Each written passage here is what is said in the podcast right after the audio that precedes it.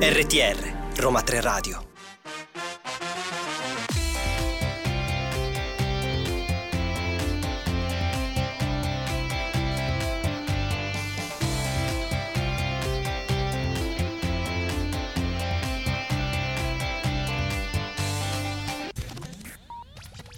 È lunedì, quindi a quest'ora non può che esserci Listen to You, il programma curato e diretto dal Centro Europe Direct dell'Università degli Studi Roma 3. Io sono Claudio Di Maio, ma... Io sono Chiara Esposito. E ovviamente siamo insieme anche... Magico que... duo. Magico duo per parlare di Unione Europea, per affrontare insieme a voi l'attualità dall'Unione Europea, ma oggi è una puntata speciale. Assolutamente, è parte del nostro ciclo per l'anno europeo delle competenze che, lo ricordiamo, realizziamo con il supporto della Commissione europea e in collaborazione con il CDE di Roma 3. Benissimo, oggi vi anticipiamo rapidamente eh, qualche eh, argomento principale che tratteremo. Innanzitutto eh, parleremo di fake news, parleremo eh, anche, tra virgolette, di informazione, di giornalismo, di tante notizie che riguardano a vario titolo non solo eh, i cittadini come utenti, ma anche e soprattutto i cittadini alla scoperta dell'attualità europea. Parliamo un po' di noi anche. Non vi resta ovviamente che inforcare le cuffie e diamo spazio alla musica.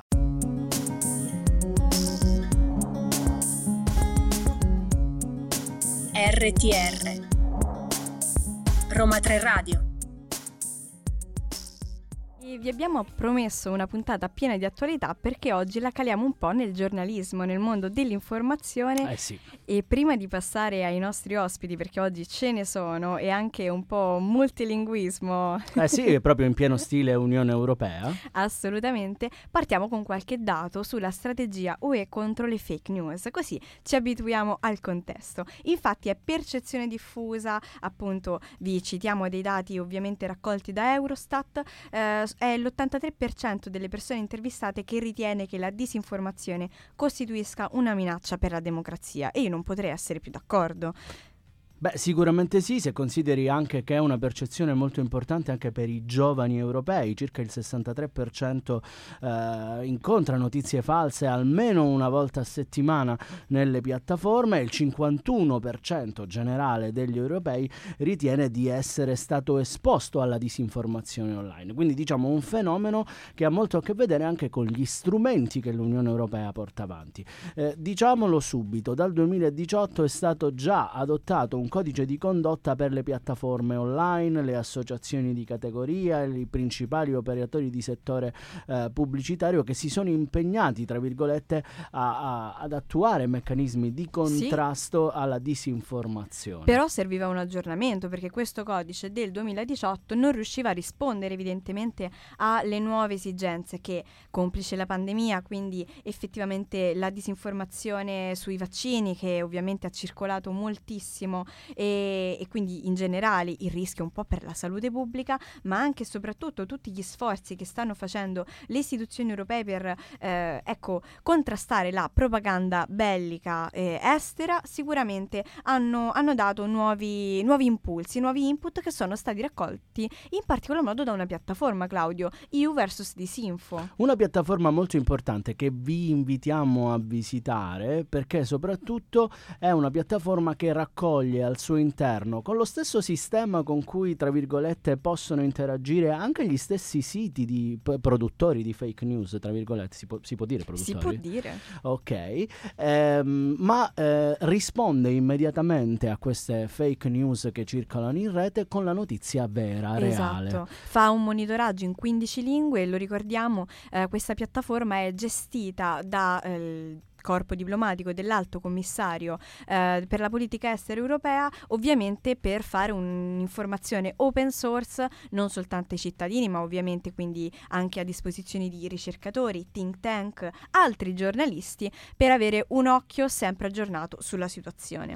Probabilmente perché si è sentita la necessità di rispondere a questo fenomeno, perché ovviamente sin dal periodo eh, precedente della pandemia, ma soprattutto durante la pandemia, sono stati stati generati eh, numerosi messaggi fuorvianti, specialmente riguardo i vaccini, riguardo il contrasto ai, mh, diciamo, proprio alla pandemia da Covid-19. Le istituzioni europee eh, vigilano sempre non solo eh, sulla corretta, eh, sul corretto veicolaggio dell'informazione, ma anche sulla tutela più generale dei cittadini europei come utenti. Quindi, in buona sostanza, eh, vi, in, vi diamo l'input ad informarvi consapevolmente in rete utilizzando tutti gli strumenti previsti dall'Unione Europea.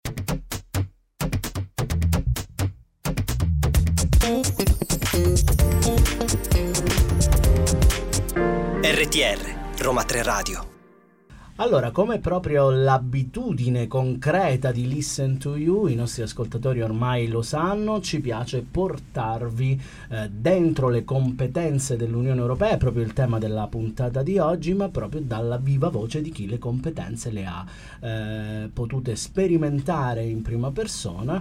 E oggi siamo realmente contenti di avere qui con noi Cristina Nistor, è una dei nostri ospiti, ma Chiara lascio a te la parola per presentare perché abbiamo invitato Cristina. Assolutamente, qui. perché oggi abbiamo presentato il corso COOP eh, che appunto è dedicato allo European Journalism e nel quadro ecco, del, del, dell'attività del Dipartimento di Filcospe di Roma 3.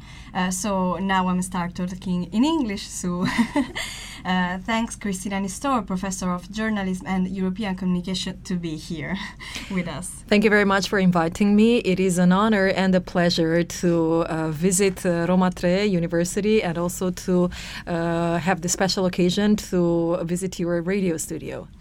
Thank you. Um, this course, I mean, COPE, you presented as being realized on the basis of the call by the European Commission and will focus not only on building specific journalism skills, but above all, uh, explaining a better understanding of uh, European institution and cohesion policy.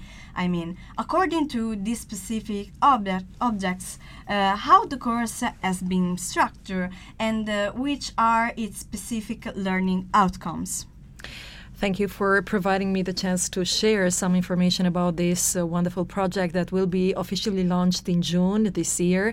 It is an initiative of a university consortium together with uh, the European uh, Journalism Training Association and ARENA uh, for uh, journalism in Europe. The six journalism institutes are the Dortmund University, the Institute for Journalism, who is actually coordinating the entire project, together with the University University of Applied Sciences from Antwerp in Belgium, Aristotle University of Thessaloniki in Greece, Babes University, my home university from uh, Cluj-Napoca, Romania, the University of Porto in Portugal, and the University of Wrocław, uh, Poland. So the project is co-funded by the European Union and is actually creating a multilingual, massive open online course addressing European journalism students, which will be again officially launched uh, this summer. Uh, together, uh, this um, uh, university journalism programs created a content that has the objective to provide journalism students from Europe a set of best practices in EU media coverage, a better understanding of EU policy making, making some practical recommendations on how to translate this knowledge into relevant as well as critical and interesting multimedia reporting techniques. And and also the the content is planning to uh, contribute to the training of journalism students in finding the local angle for EU reporting, as well as uh, the training in producing relevant EU media coverage for local audiences. Now, when it comes to the structure of the module it comprises 14 courses, like a regular semester course, uh, and we are having um, um, um, uh, specific topics for each of these uh, 14 modules. Uh, when it comes to the learning outcomes, I would just uh, uh, mention a few. students, by the end of this course, should select the essential information about the EU cohesion policy, and they should be able to explain what is relevant for local audiences, news concerning the EU cohesion policies. They should also be able to understand the role of journalism in the European Union mm-hmm. and for a democratic European uh, society. Well, well, a so, wide perspective. Thank you very much. Cristina e restate ovviamente collegati con noi per saperne di più.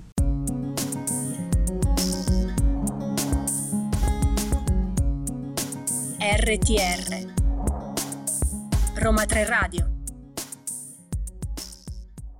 Continuiamo con il nostro secondo ospite, eh, soprattutto perché si tratta di un altro dei relatori della conferenza di questa mattina, però ecco, uh, thanks professor, professor Rajesh Biran, uh, Professor of Photojournalism and Television Journalism, for being here.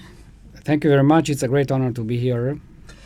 Uh, when COP will uh, complete at the end of June, uh, all of its content will be fully accessible in uh, the official language of the European Union, in full compliance with the principle of multilingualism European institution. What was the biggest challenges in developing this project and how what you have called the local windows that is national case histories and example have been integrated in the European framework? So we, rem- we remember that the official motto of uh, the European Union is united in diversity. So it refers also to the rich and to the very different cultures, traditions, and languages. So this massive open online course for European journal students, titled "Cover Cohesion Policy in Europe." Europe created a content that will be available in all these 24 European languages and adapted to local context. So the MOOC will provide journalism educators a multimedia teaching instrument that could contribute to a better understanding of the function of EU institution and also the factual dimension of cohesion policy in the European Union. Also the MOOC provides journalism students a learning tool how to practically translate their knowledge into objective, critical, and fact-based multimedia reporting techniques addressing local audience. So when it comes to the challenges, uh, we had another challenge to uh, refer to adapting the entire content for the new digital students. So entire team of authors together with a technical team for, of the project, our colleagues from Aristotle University University of Thessaloniki from Greece, we tried very hard to find the most use, user-friendly and innovative layouts, lots of hyperlinks, interactive elements such exercises and interactive scenarios. So the local windows of the MOOC is including a lot of uh, uh, including five modules with from these all 14 modules and they are providing insights of the national and local dimensions so the local window should help journalists students and users to better understand how eu collision uh, uh, collision po- cohesion policy works and media cover in the eu members Okay, and the local window for Italy is uh, mm, directed um, by Sapienza University, is right? So actually they uh, made yes the local window and a translation of of uh, this local window in in, uh, in uh, and all the project in Italian. Okay, okay, perfect. So case histories and case studies from Italy also is at the table.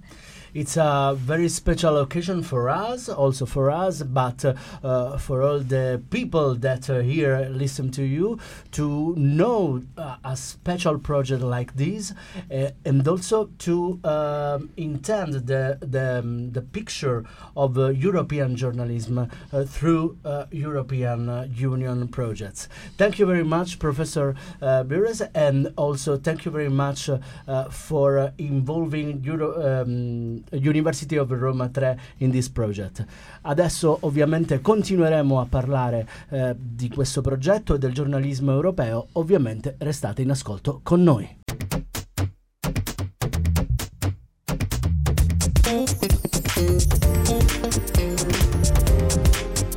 RTR Roma 3 Radio Veniamo all'ultima intervista di oggi che completa il quadro, il quadro della presentazione del corso European Journalism eh, del progetto COPE ovviamente, eh, di cui vi stavamo parlando con Cristina Nistor e Raresh Buran. Ecco però l'iniziativa di questo scambio accademico è stata coordinata dalla professoressa Damiano che siamo felici di avere qui con noi, è docente di marketing specialistico presso il nostro Dipartimento di Filosofia, Comunicazione e Spettacolo, ma è anche International Relations Officer eh, presso il Dipartimento di Studi Umanistici. Grazie professoressa. Grazie a voi di avermi chiamato, è sempre un gran piacere essere con voi qui a Roma 3 Radio. Io le chiederei sicuramente come è nato il rapporto fra la nostra università, fra eh, Roma 3 e l'Università Babesh Bolyai, perché ecco, sicuramente si svilupperà una partnership sempre più coesa e strategicamente orientata tra i nostri atenei. Posso dire certamente sì perché il rapporto è di lunga data e inizia con la facoltà di scienze politiche, in particolare col professor Guida e il professor Basciani.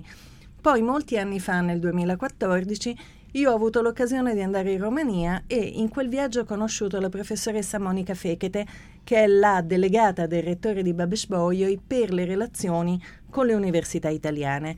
La professoressa Fechete è a sua volta un'italianista che recita Dante in perfetto italiano e mi ha introdotto alla facoltà di scienze politiche FASPAC, Facultate ad Estinze Politici, Amministrative e Sciale Comunicari, Scienze Politiche, Amministrative della Comunicazione di Babesh Bolyai. Questo perché sia tutta l'area della comunicazione sia tutta l'area del giornalismo sono diversamente che a Roma 3 radicate all'interno di una facoltà di scienze politiche e quindi da lì si è aperto un rapporto con Phil Cospa che si è infittito sempre di più negli anni. L'anno scorso siamo stati sempre qui a Roma 3 Radio con la professoressa Mogos e la professoressa Neagu che sono rispettivamente vice decano della facoltà di scienze politiche e Erasmus Officer del Dipartimento di giornalismo turismo e quindi con quest'anno questo rapporto si rafforza ulteriormente con le visite dei colleghi Nistor e Beuren e eh, possiamo già dire che una folta delegazione di Roma 3 sarà a mm, Babesboio in ottobre dove ci sarà la conferenza semestrale dell'ESTA European Journalism Training Association in cui si parlerà proprio di giornalismo europeo e quindi si rafforzerà e diffonderà ulteriormente l'informazione su COPE e si ehm, stringerà ulteriormente il rapporto di progettazione formativa tra i due Atenei. Siamo molto contenti che lei sia qui, soprattutto perché fondamentalmente ci ha dato la possibilità di venire con, in contatto con eh, questi stupendi eh, portatori di giornalismo europeo, ma soprattutto perché lei è una testimonianza viva che questi rapporti si possono intessere anche attraverso l'Unione Europea. Ritengo, immagino che questa esperienza di mobilità dedicata eh, sia stato realmente il volano eh, con la quale ovviamente lei ha eh, di interlacciare i rapporti tra queste due realtà così diverse. Ecco, ci vuole raccontare la sua esperienza da cittadino mobile dell'Unione Europea? Allora, vi posso dire che quest'anno sono stata interpellata dall'Agenzia Nazionale Erasmus Rumena per un sondaggio sulla qualità della mia relazione accademica con gli Atenei rumeni proprio in virtù della mia fittissima corrispondenza e della mia fittissima collaborazione sempre appoggiata sulle mobilità Erasmus Teaching e una volta anche Erasmus Staff Training del programma appunto Erasmus Plus. Devo dire che è un dispositivo meraviglioso in cui i docenti possono anche diventare dei veri e propri consulenti orientatori degli studenti nell'aiutarli a fare le scelte per la selezione dei corsi da seguire e devo dire anche che l'ambiente di apprendimento di Babesh Bolyai è estremamente favorevole sia perché il rumeno è una lingua sorella per elezione, sia perché si fa di tutto veramente per facilitare, come anche noi a Roma 3 facciamo con gli studenti sì. rumeni, il miglior inserimento dei nostri studenti presso i corsi senza, triennali senza e magistrali. Io posso esserne testimone e ring- la ringrazio e ringrazio anche i nostri altri ospiti perché questa partnership ha sicuramente un fulgido futuro davanti a sé e magari lo racconteremo sempre qui a Listen to You. Assolutamente, grazie intanto di questa partecipazione e speriamo di essere di nuovo qui per raccontarvi che cosa è successo tra il 16 e il 18 di ottobre a Esta. Grazie.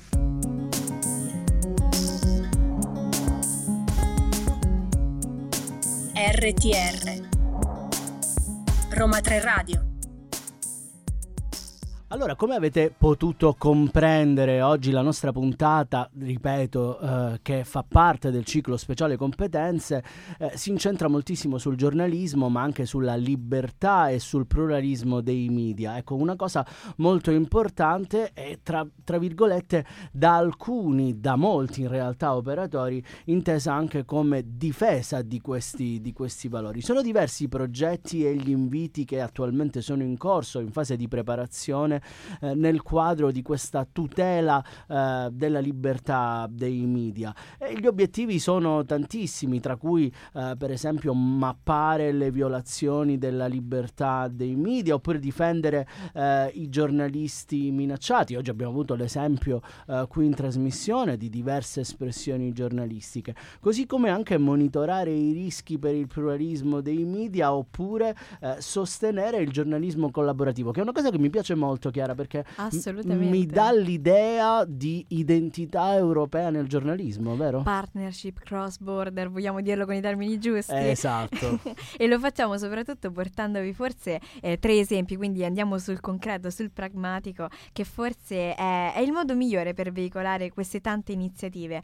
Ve ne citiamo ad esempio eh, due che sono riferiti a progetti finanziati direttamente o indirettamente dalle istituzioni, ovvero il Centro Europeo per la Libertà di stampa e dei media e anche il Centro per il pluralismo e la libertà dei media che sembrano simili ma non sono non la stessa sono, cosa. Non lo sono. Sicuramente entrambi raccolgono segnalazioni di collettivi giornalistici nazionali per appunto capire se ci sono dei casi di violazione di questi tu- mh, diritti che l'Unione Europea ehm, tutela e eh, soprattutto cercano di stimolare il dialogo, il dibattito pubblico. Cosa molto importante. È fondamentale direi perché tra accademici, politici, politici, regolatori, bisogna capirsi, intendersi e condividere informazioni. E poi Claudio, per chiudere, eh, direi che è importante citare anche il Media Pluralism Monitor, ovvero l'attuazione, eh, diciamo, questo importante lavoro di creare una panoramica completa dei rischi per la libertà e il pluralismo, perché bisogna capire cosa Esatto, succede. un centro molto importante secondo me perché aiuta in buona sostanza alla protezione di base, che è una cosa eh, talvolta non percepita percepita dagli operatori, eh, dove tra l'altro eh, porta anche di, di, di, volta in volta anche ad accettare, voler difendere una pro- pluralità del mercato eh, dell'informazione insieme chiaramente alla indipendenza eh, dell'operatore dell'informazione e l'inclusione sociale. Eh, avremo modo, non vi anticipiamo niente, eh, soprattutto di parlare anche di quest'ultimo punto, l'inclusione sociale nel giornalismo, ma non voglio ovviamente svelare troppi dettagli su quello che sarà la nuova stagione di Listen to You. Effettivamente sì, mi accodo a te perché è importante non, non, dare troppe anticipazioni, però prima di poi arrivare a parlare dei finanziamenti, anche perché questo è uno dei punti a noi cari, eh, sicuramente vi diciamo che eh, continueremo a diffondere informazioni anche nel, al nostro centro, quindi potete prenotare un appuntamento per eh, capire un po' meglio di cosa, di cosa parliamo quando parliamo di libertà di stampa.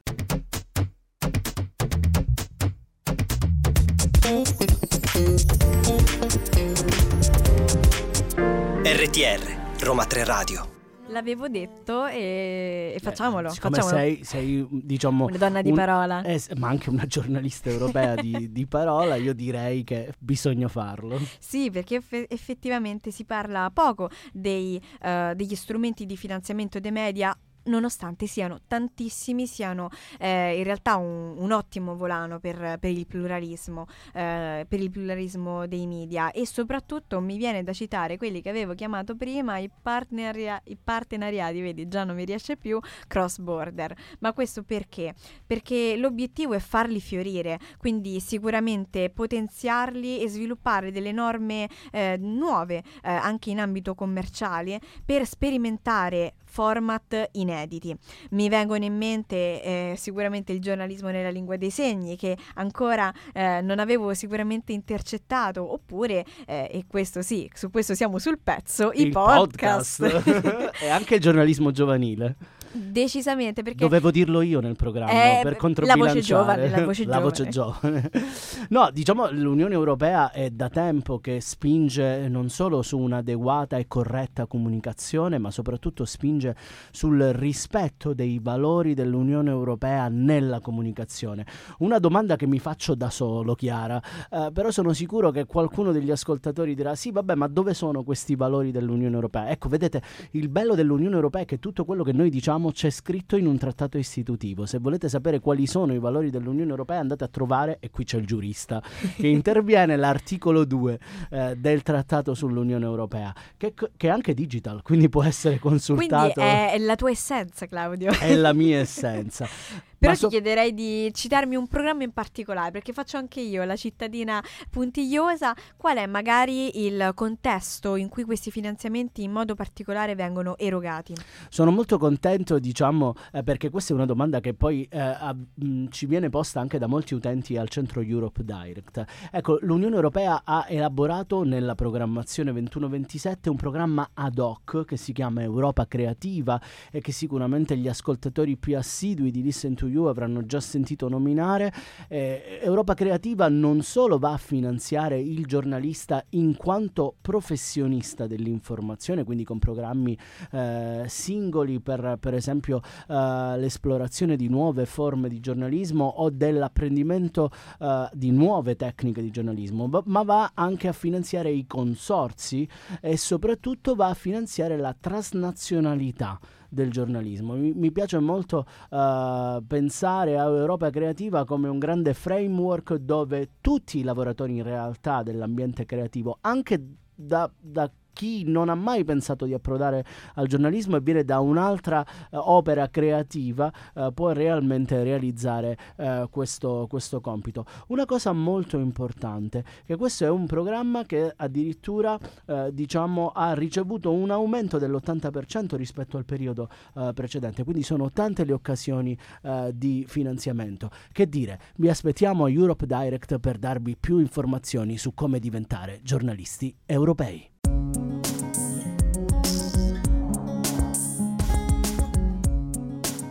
RTR Roma 3 Radio.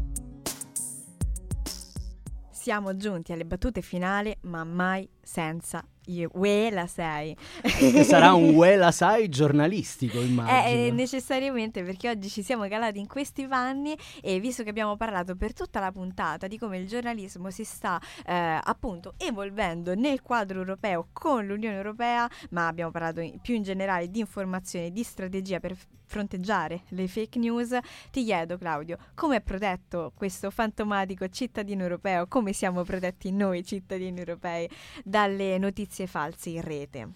Eh, allora, questo è un argomento molto interessante, Chiara, e in effetti noi oggi l'abbiamo affrontato da vari, eh, da vari aspetti. Innanzitutto il DSA è eh, l'aggiornamento normativo eh, per tanti strumenti che l'Unione Europea eh, portava già avanti. Per- mh, tra i tanti potremmo pensare alla ormai non più nuovissima direttiva e-commerce, ma soprattutto, ecco, le notizie false, se ci pensi, eh, ci rincorrono e ci possono rincorrere in diversi momenti della nostra vita digitale, per esempio quando leggiamo una notizia, quando leggiamo un giornale, eh, quando frequentiamo normalmente una piattaforma, oppure quando siamo consumatori europei, per esempio eh, io devo dire la verità, più, più di una volta ci ho abboccato quelle recensioni false sui prodotti. Il mio cuore si è spezzato. Si è proprio spezzato. Quando no? ho scoperto che molte sono false, sì. Quasi quasi, quasi quasi hai adorato il fatto di poter fare il reso gratuito Sì. della, del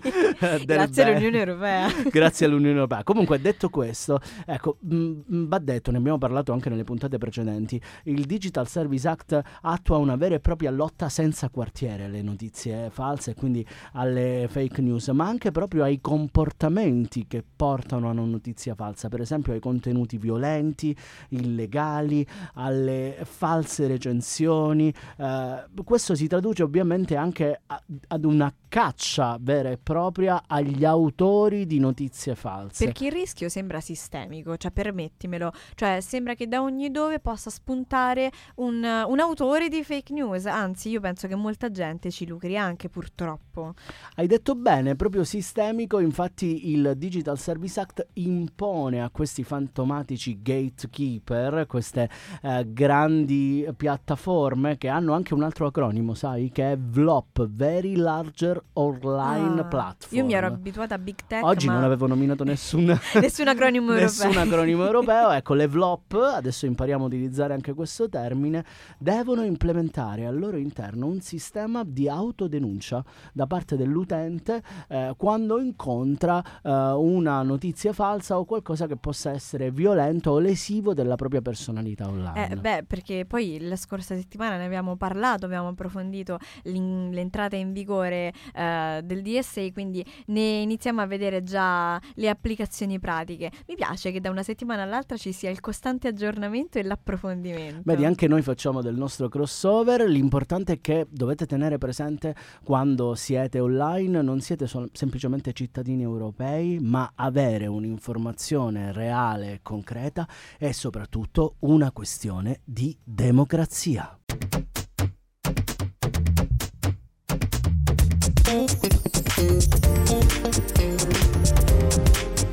RTR, Roma 3 Radio. E anche questa settimana dobbiamo salutarci. Vabbè, ma è solo per una settimana, Chiara. Dai, Solo poi- fino a lunedì prossimo. Sì, fino a lunedì prossimo. Tra l'altro vi invitiamo a seguirci perché noi veramente stiamo mettendo su una stagione perfettamente incentrata su quelli che possono essere eh, le domande, le questioni, eh, anche che ci vengono al, al centro Europe Direct, perché Sì. noi siamo aperti, lo diciamo eh, tutti i giorni per ricevere le vostre domande, ma anche i vostri interrogativi o più semplicemente eh, fornirvi orientamento nei diritti e nelle politiche dell'Unione Europea. e vi leggiamo anche nei DM perché anche sui social siete super super attivi vi ricordiamo ovviamente Roma 3 ehm, Europe Direct Roma 3 stavo per citare Roma 3 Radio che però in realtà gentilmente ci ospita È ogni la nostra settimana. casa, è la nostra casa radiofonica. Eh sì, e ti direi Claudio, oltre all'invito ovviamente a prenotare un appuntamento perché tramite il nostro sito è attivo un forum dedicato, direi che più in generale questa puntata sull'anno europeo delle competenze eh, ci, ci accompagnerà, ecco sicuramente eh, è uno dei tanti tasselli di questo ciclo. Assolutamente sì, oggi abbiamo parlato di giornalismo europeo, abbiamo parlato di transnazionalità con i nostri amici rumeni. Permettimi Chiara, quindi, siccome eh, chi ci ascolta da tanti anni sa che in fondo un'impronta rumena c'è sempre stata qui in Eh, questo programma, allora devo salutare un- facendo un cross pure io tra il claim della prima stagione e quello della terza stagione. Quindi, ovviamente, come ogni lunedì, un abbraccio in tutte le lingue dell'Unione Europea. Da Claudio Di Maio. E Chiara Esposito. Ciao!